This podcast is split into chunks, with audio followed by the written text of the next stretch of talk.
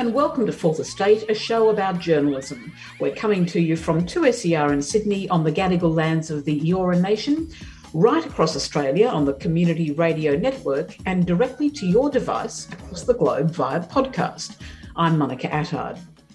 A week is a long time in politics, as they say, and even during lockdown, New South Wales showed just how true that old chestnut is. In the space of a few days, New South Wales went from having Gladys Berejiklian riding high in the polls and on her way to leading her state out of lockdown to the swearing in of a new Premier and Deputy Premier. Add to that multiple by elections and general confusion.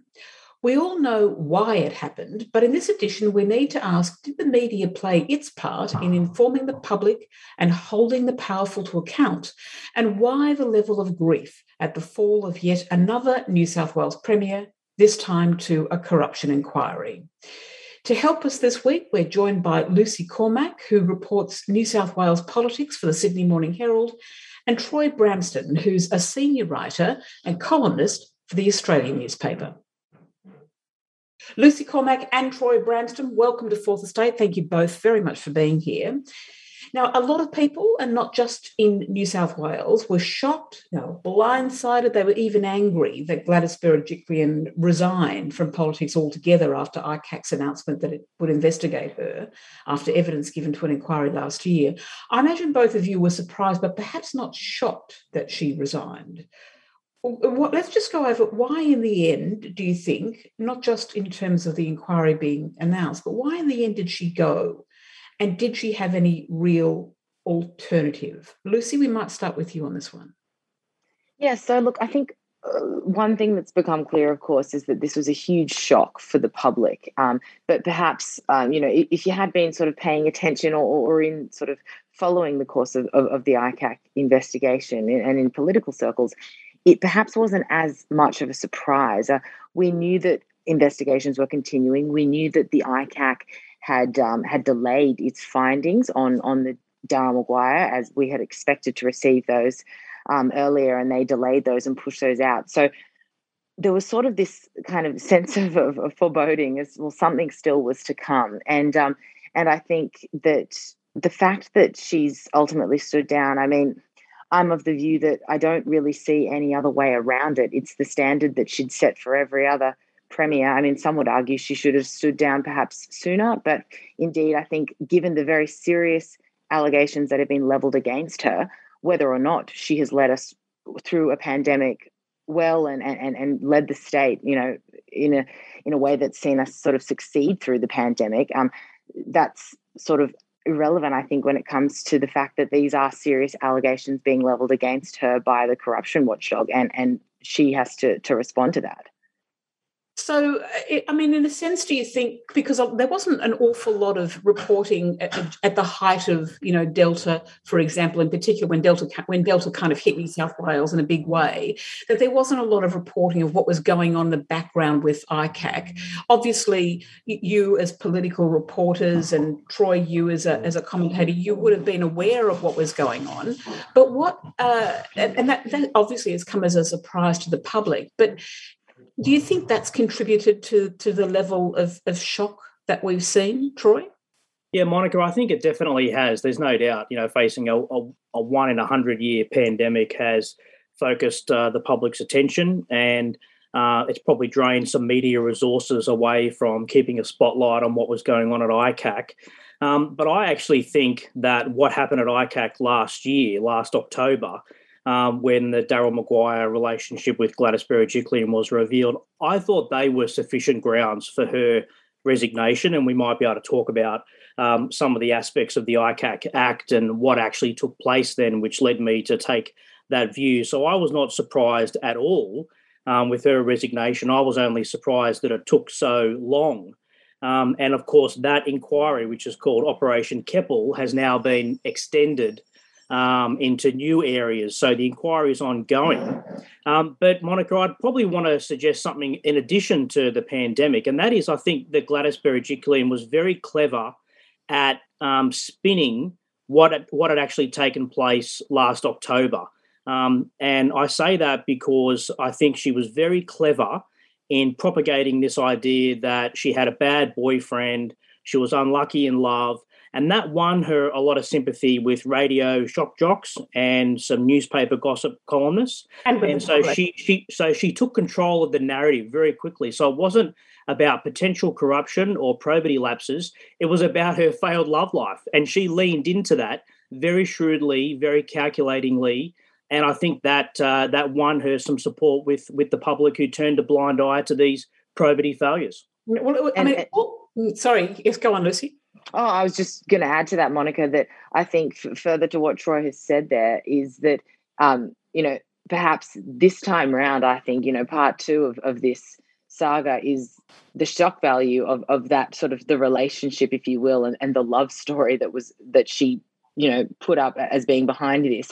I think the shock value of that will have subsided and that the focus will be very much now on what that relationship meant. Did, did it achieve did it achieve um, you know or, or, or, lead to wrongdoing and how did it play out i suppose in terms of how she may or may not have, have used her position of office or, or whether she breached public trust you know as a result of that relationship?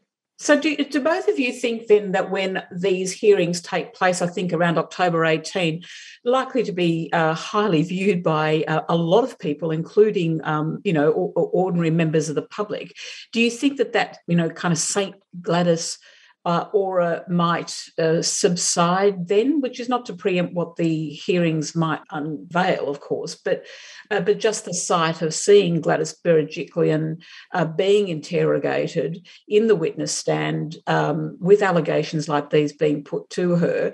Um, in presumably more detail than they were last year. Do you think that that will impact her public image? Yeah, look, I, I do 100%, Monica. I think that when voters look at her sitting in the witness box and being asked uh, these additional questions, and, and keep in mind that ICAC usually asks questions they already know the answer to. Um, mm. that is that is the model, and um, they've been doing this investigation for a long time. I mean, I was hearing from Liberal MPs as early as January this year that there had been um, so-called secret sessions going on. People had been interviewed um, and that this was very much a live and ongoing matter. And I think people will now start to probably focus a little bit better on what has actually taken place at ICAC and look at the questions being asked, the evidence produced, and her responses. But I must just uh, flag something else, Monica, which is I- have been disappointed with the quality of some of the commentary um, that has been in the media. I think the the Sydney Morning Herald and the Australian and the Financial Review have done a good job in terms of their actual political reporters who have been following this this matter, and I don't have any criticism of them. But it's the other commentators writing in newspapers and on television and radio who have come in and and criticised ICAC, uh, said that they're surprised by these by the resignation. It was a witch hunt. It was a star chamber. Um, how can they do this? I mean, I saw the Channel Nine bulletin on Friday night, Monica, and that opened with a statement that the nation was grieving. Um, now, that is absurd. That is absurd. It's absurd reporting and re- absurd commentary by people who really don't know what has gone on or how ICAC operates. And I'm a little bit hot under the collar because it, it's frankly driving me absolutely bonkers. Um, some of the commentary I've seen in in the recent week.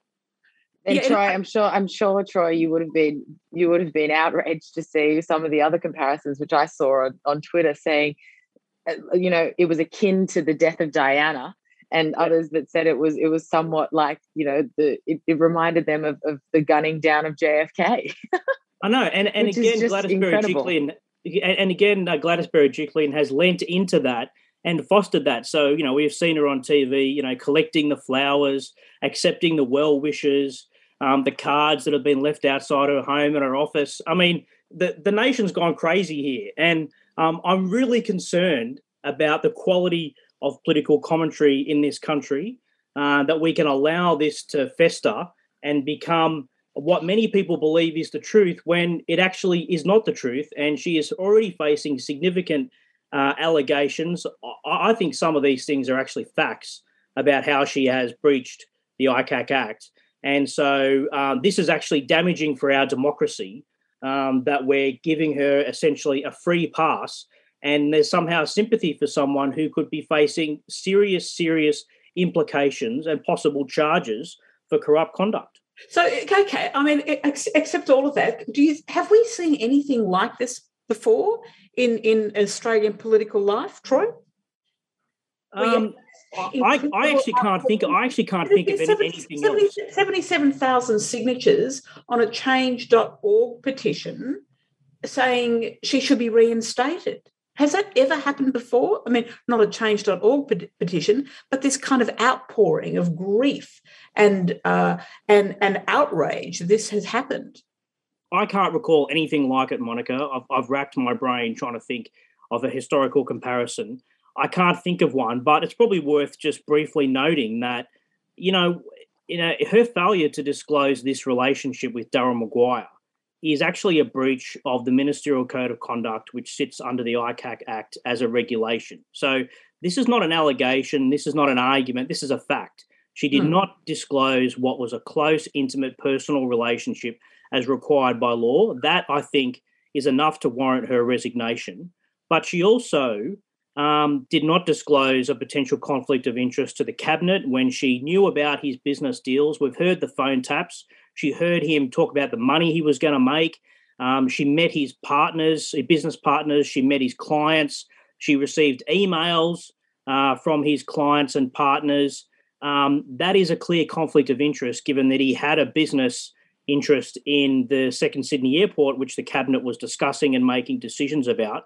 And of course, the third thing is that under the ICAC Act, anyone who suspects corrupt conduct or knows of corrupt conduct conduct has a duty to report it. So there's some very clear things where I think she has failed, yet it doesn't seem to have registered with the public at all. Lucy, uh, can you see any comparisons um, to to the treatment of politicians in times gone by? You know, Gough Whitlam comes to mind. There was an outpouring of grief then. Is this comparable? Look, I don't think it, it quite is. I mean, what's been quite extraordinary for me has been the fact that because she's worn this halo for so long, uh, you know, no one had a problem with ICAC or its powers or what it was doing when it was exposing Maguire himself, you know, and some of the allegations against him, or the likes of Eddie Obeid.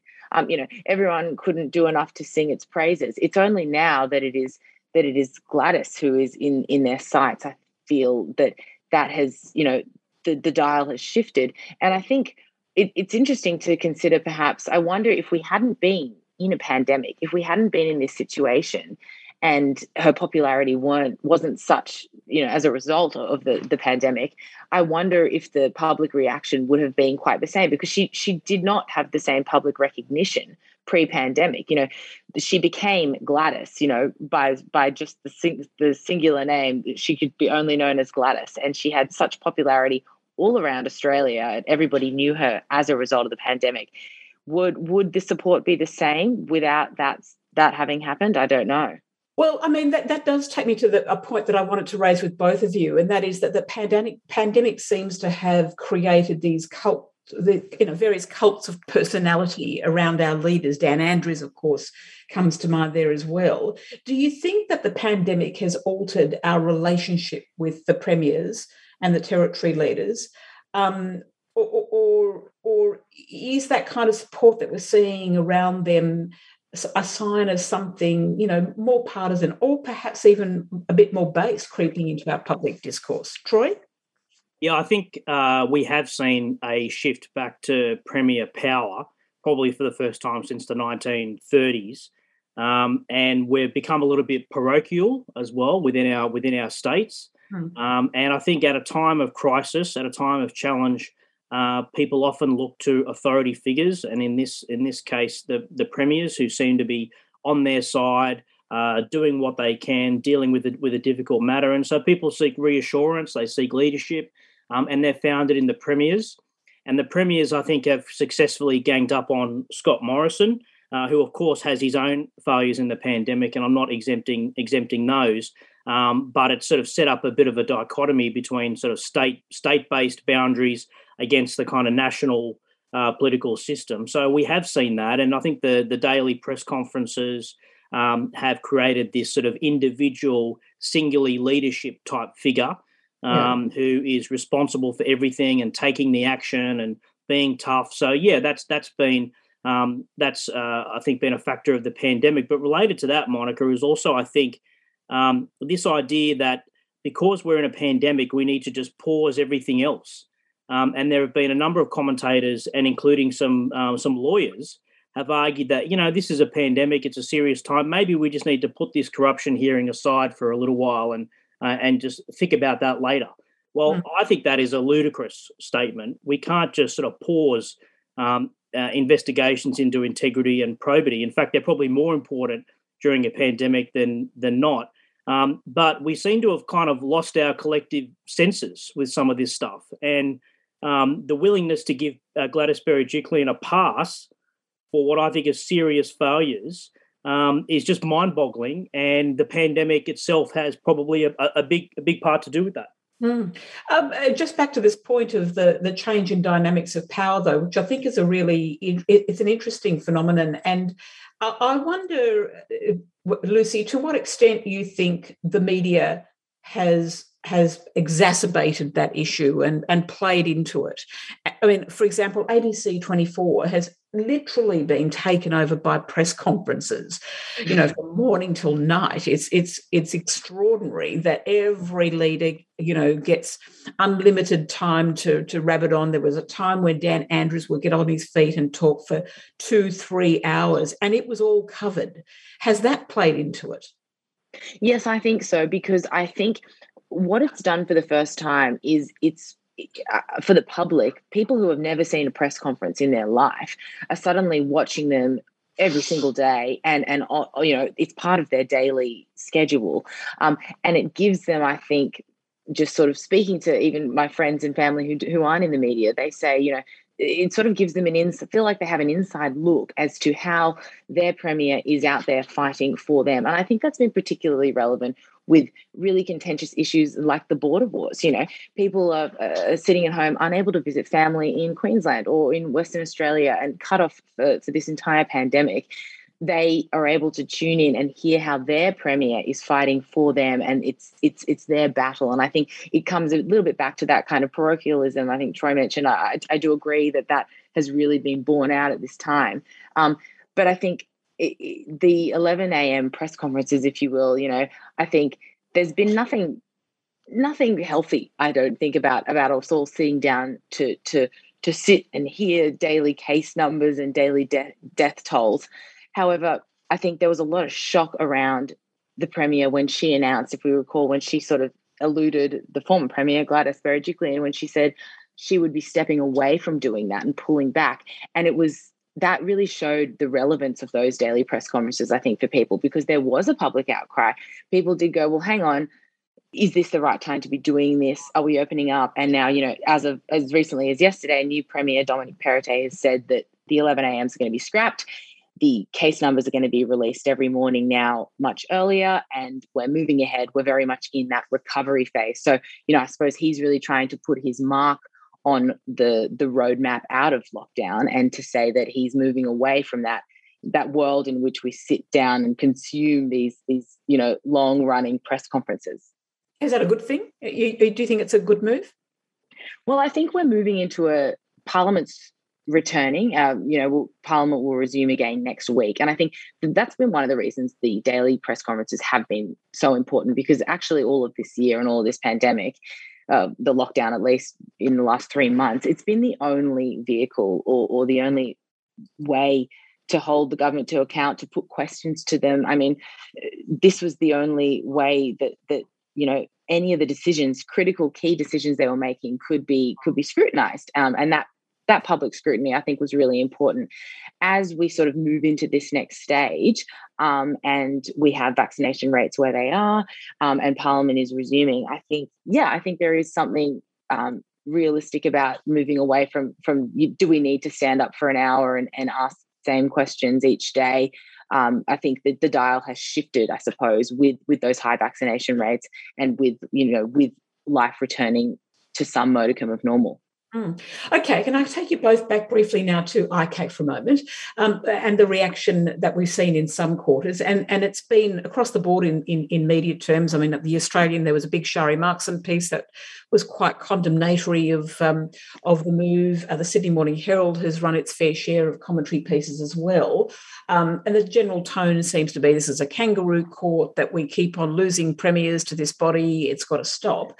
Um, if you link that back to federal politics for a moment, many have been you know, lamenting the lack of ministerial accountability and, and, the general disdain for the most basic of public standards. Do you think that the, the reaction that a premier has gone in this way is also a sign that we've kind of collectively forgotten what accountability means and what it is to, to see true leadership?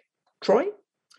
Yeah, look, there of course has been this debate at the federal level about whether there should be an integrity commission, an anti-corruption commission established, and the government has said they uh, would do one, but probably not as strong as what what Labor would would do. Um, and given the response to Gladys Berejiklian, um, I think there's going to be some support for that. Um, to have to actually have a serious look at what kind of anti-corruption commission should be established at the federal level. I don't think there's any doubt that there should be one but there are very, very different models across the nation. I mean, every state and territory has some kind of anti corruption body, but they operate extremely differently. And ICAC was the first, and it does have this sort of open model where uh, hearings are hearings are public, and and the voters get to the the idea about it is that voters actually get to follow what's going on and follow the presentation of evidence and follow the line of questioning in the hope that they better understand it. But that actually hasn't happened um, in this case at all. Uh, people, in fact, have tuned out and have been shocked by by uh, Gladys Berejiklian's resignation, even though they actually hadn't come down with any any finding yet. But yes, there is going to be um, a continual push, I think, from Labor at the federal level for a commission of some kind. But exactly what model it is, I don't know that we've actually settled in a position nationally uh, about what is actually best. So this is going to be something I think to watch in the in the lead up to the election. So, Troy, do you think that the ICAC model needs a little rethink, as it, even as it applies to New South Wales? Well, look, I I have some reservations about the ICAC model, um, but I'm not sure. I'm, I'm not actually sure about which is the best way to go. I mean, I'd actually like to see a public debate. I'd like to see um, some alternative models put forward, particularly at the national level, with some with some detail uh, before I pass judgment on that. Um, but my concern about Gladys Berejiklian was was not so much the model; it was the fact that it had already uncovered that she had kept this relationship secret, and as I argue, that had meant that she had already fallen foul of the Ministerial Code of Conduct, which is a regulation that sits under the ICAC Act. And of course, she hadn't disclosed that relationship and a potential conflict of interest um, to the cabinet. So um, the fact that it discovered these things um, without actually making any findings, I think were cause enough for her to resign, mm-hmm. um, which has actually got nothing to do with the ICAC model, so to speak, because we haven't actually seen uh, where this investigation has gone. But the problem for ICAC is that, let's be honest, I mean, it has had some high profile failures. It's made some allegations about people that have been overturned in the Supreme Court, most notably Nick Greiner, um, the Premier, ironically, who set up ICAC in 1988. So ICAC has had some hits and misses. Uh, but in terms of Gladys Berejiklian, I think it's a slam dunk um, that she has breached the act. Uh, Lucy, is ICAC doing the job that we need it to be doing? Well, and this is right this, mm, this is going to be, I think, uh, such a hot topic going forward now, especially as this inquiry kicks off on October 18. What we did hear a lot of um, in the days following um, Gladys Berejiklian's resignation, you know, from those supporters of hers who were highly critical of, of, of the ICAC statement.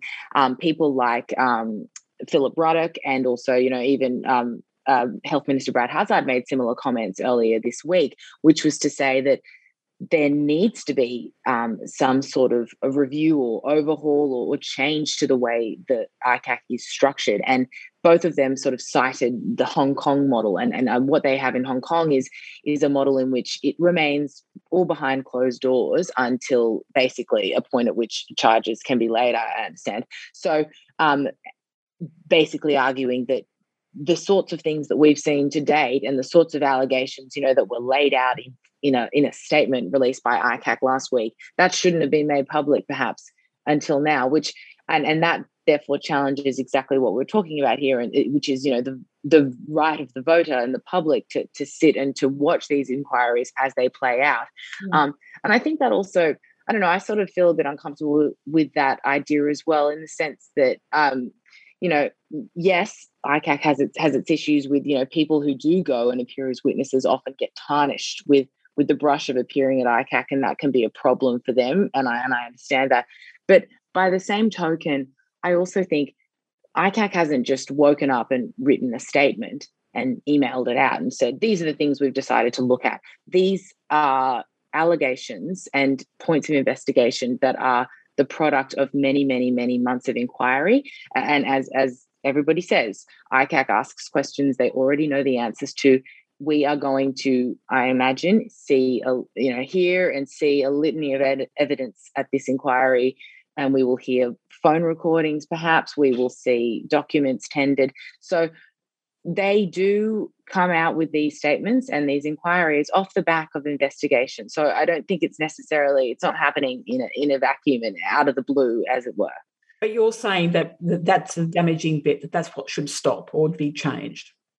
No, I'm I'm not saying that at all. These, these this is I think this is what we've seen a lot of in the discourse. I, I agree. I, I'm sort of I don't know necessarily what I don't know enough yet to say probably how the model should be tweaked, but some of the arguments, I suppose, from Gladys Berejiklian supporters in the last week have been that it shouldn't have been as public as it has been to date, and that maybe we should be looking at models overseas, similar to Hong Kong, where things stay behind closed doors for longer. Okay. Now, before I let you both go, I just want to turn your minds briefly to uh, to Gladys Berejiklian's replacement, Dominic Perrottet. There's been an awful lot of focus on his religious beliefs. Um, a politician's personal beliefs, of course, do uh, meet some level of uh, the public interest um, uh, discourse, but but in the case uh, of a figure like Perrottet, many of us know very very little about him. Were either of you um, uncomfortable with the level of scrutiny and distrust expressed in the media and sometimes by members of the media, and certainly on social media, uh, into his religious beliefs? Troy? Yes, uh, it's a good question, Monica. I've actually been appalled um, by some of the questioning and some of the focus on his personal beliefs. Uh, when he was interviewed on the New South Wales um, ABC news bulletin the day he became premier, the first question was about his about his religion. Mm. Now, I mean, these are personal beliefs. Um, he is a he is a conservative uh, Catholic. Um, that's his prerogative. Um, I'm not aware that um, his conservative social views have acted on his public responsibilities in terms of actual decisions being made. But they, um, but could, right? Sorry, but they could.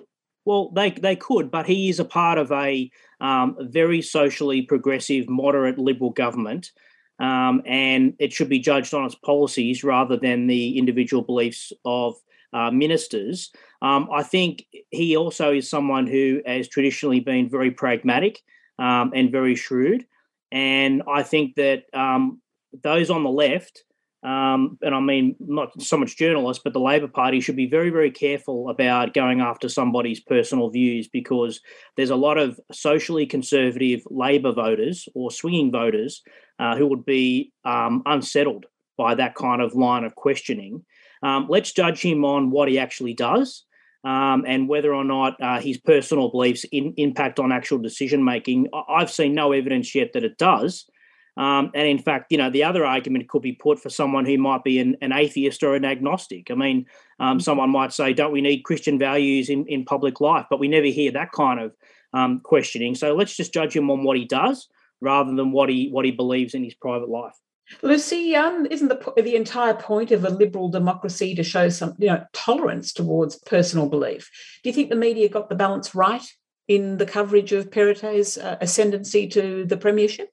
I think there was a lot of focus on it, I suppose, and I, I guess it sort of it, it, it um it came off the back. I think it, people really targeted the fact of, of his voting record on on the you know the, the, abortion bill, which we saw in 2019, and um, to you know he voted against removing that from the criminal code, um, and that was a conscience vote that was held.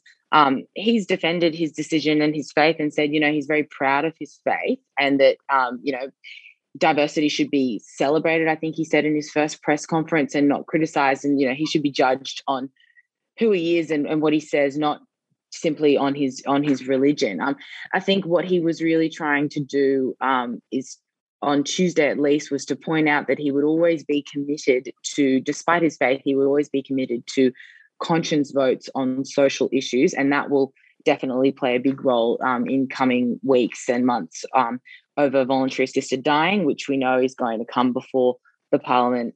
Um, and you know, there's a lot of talk that that was sort of one of the the conditions of, of getting the moderate support in the party for for his um, tilt at the leadership, which was that he would give a conscience vote on on that issue. So um, I think um, I was surprised with some of the you know we have seen a lot of coverage on on his on his faith. I think I wasn't entirely surprised at the outpouring of of, of um, you know anger in, in many corners of, of Twitter and social media. I guess because yeah. I suppose I sort of feel like that was the obvious line that would be followed and picked up on.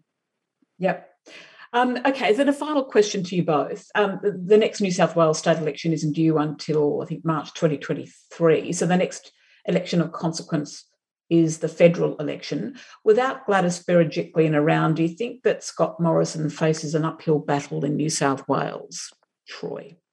Yeah, I do. I think she um, was somewhat of a defender of his against uh, the Labor premiers in Queensland and, and Western Australia and Victoria. Um, so he's lost an ally, I think, in the national cabinet, someone who's um, you know more sort of uh, open to relaxing uh, restrictions and um, um, getting you know the the, the the state opened up again as fast as possible, getting kids back to school, getting getting businesses up and running again. So he's lost an ally there, and New mm. South Wales is going to be very challenging, I think, for the for the coalition. But at the end of the day, um, I think the the voters, come the federal election, will will, will judge the government on its record um, and on and on Labor on its um, on its plans and on its policies, and also the two leaders. I think you know leadership has always been important, um, particularly in federal elections. Um, and given this pandemic, I think that's um, going to be even even more so. Um, v- voters will be looking very clearly at Scott Morrison and Anthony Albanese and making an almost presidential choice. I think when it comes to the next election. And Lucy, what do you think? Do you think that if, say, for example, Perrottet stumbles uh, uh, uh, along the way of taking New South Wales out of lockdown, that that will have a federal impact? Look, uh, as we know, New South Wales is the biggest state. Um, I think this has been the line of, of, of, the new Perrottet government, which is that if New South Wales does well, the rest of Australia does well. So, ergo, in the reverse, the same could be true. I think, um, you know, the two have obviously had a, a, prickly relationship at times, but constructive. Um, I think the way that Perrottet described it this week was to say that his meetings and dealings with with um, Scott Morrison and within the national cabinet, it's not a kumbaya session. He's there to fight for New South Wales, but also um, but also you know work constructively. So I think New South Wales' success under this new uh, Perrottet government is going to be critical for Scott Morrison. But I think also at the end of the day, um, people are going to be when come when it comes to the federal election, I think people are going to be thinking about vaccine rollouts and vaccine supply and the way the federal government handled that. And I think people understand that that was sort of that was a federal issue as opposed to something handled by the state government. And I think that anger maybe that remains around the rollout and how things were handled um, in, in in that regard will will play a big role for people when when it comes to the ballot box. Okay, and on that note, I'll let you both go. I thank you both for a fantastic discussion. It was super interesting, um, and I hope we can uh, get you back on the program again soon. Thanks so much, Monica. And on that note, I'd like to thank Lucy Cormack and Troy Bramston for being on Fourth Estate, and thank you for listening to the program. This edition was recorded at the studios of 2SER and heard across the country on the Community Radio Network. Fourth Estate is produced with the assistance of the Community Broadcasting Foundation. Thanks to the Foundation for their continuing support. Make sure you subscribe to Fourth Estate on your favourite podcast app so that you can hear us talk media and politics and everything in between. We'll be back with more next week, but in the meantime, you can stay in touch with us on Twitter. Our handle there is Fourth Estate AU. Thanks to my producer, Anthony Dockrell. I'm Monica Attard, and thank you for listening.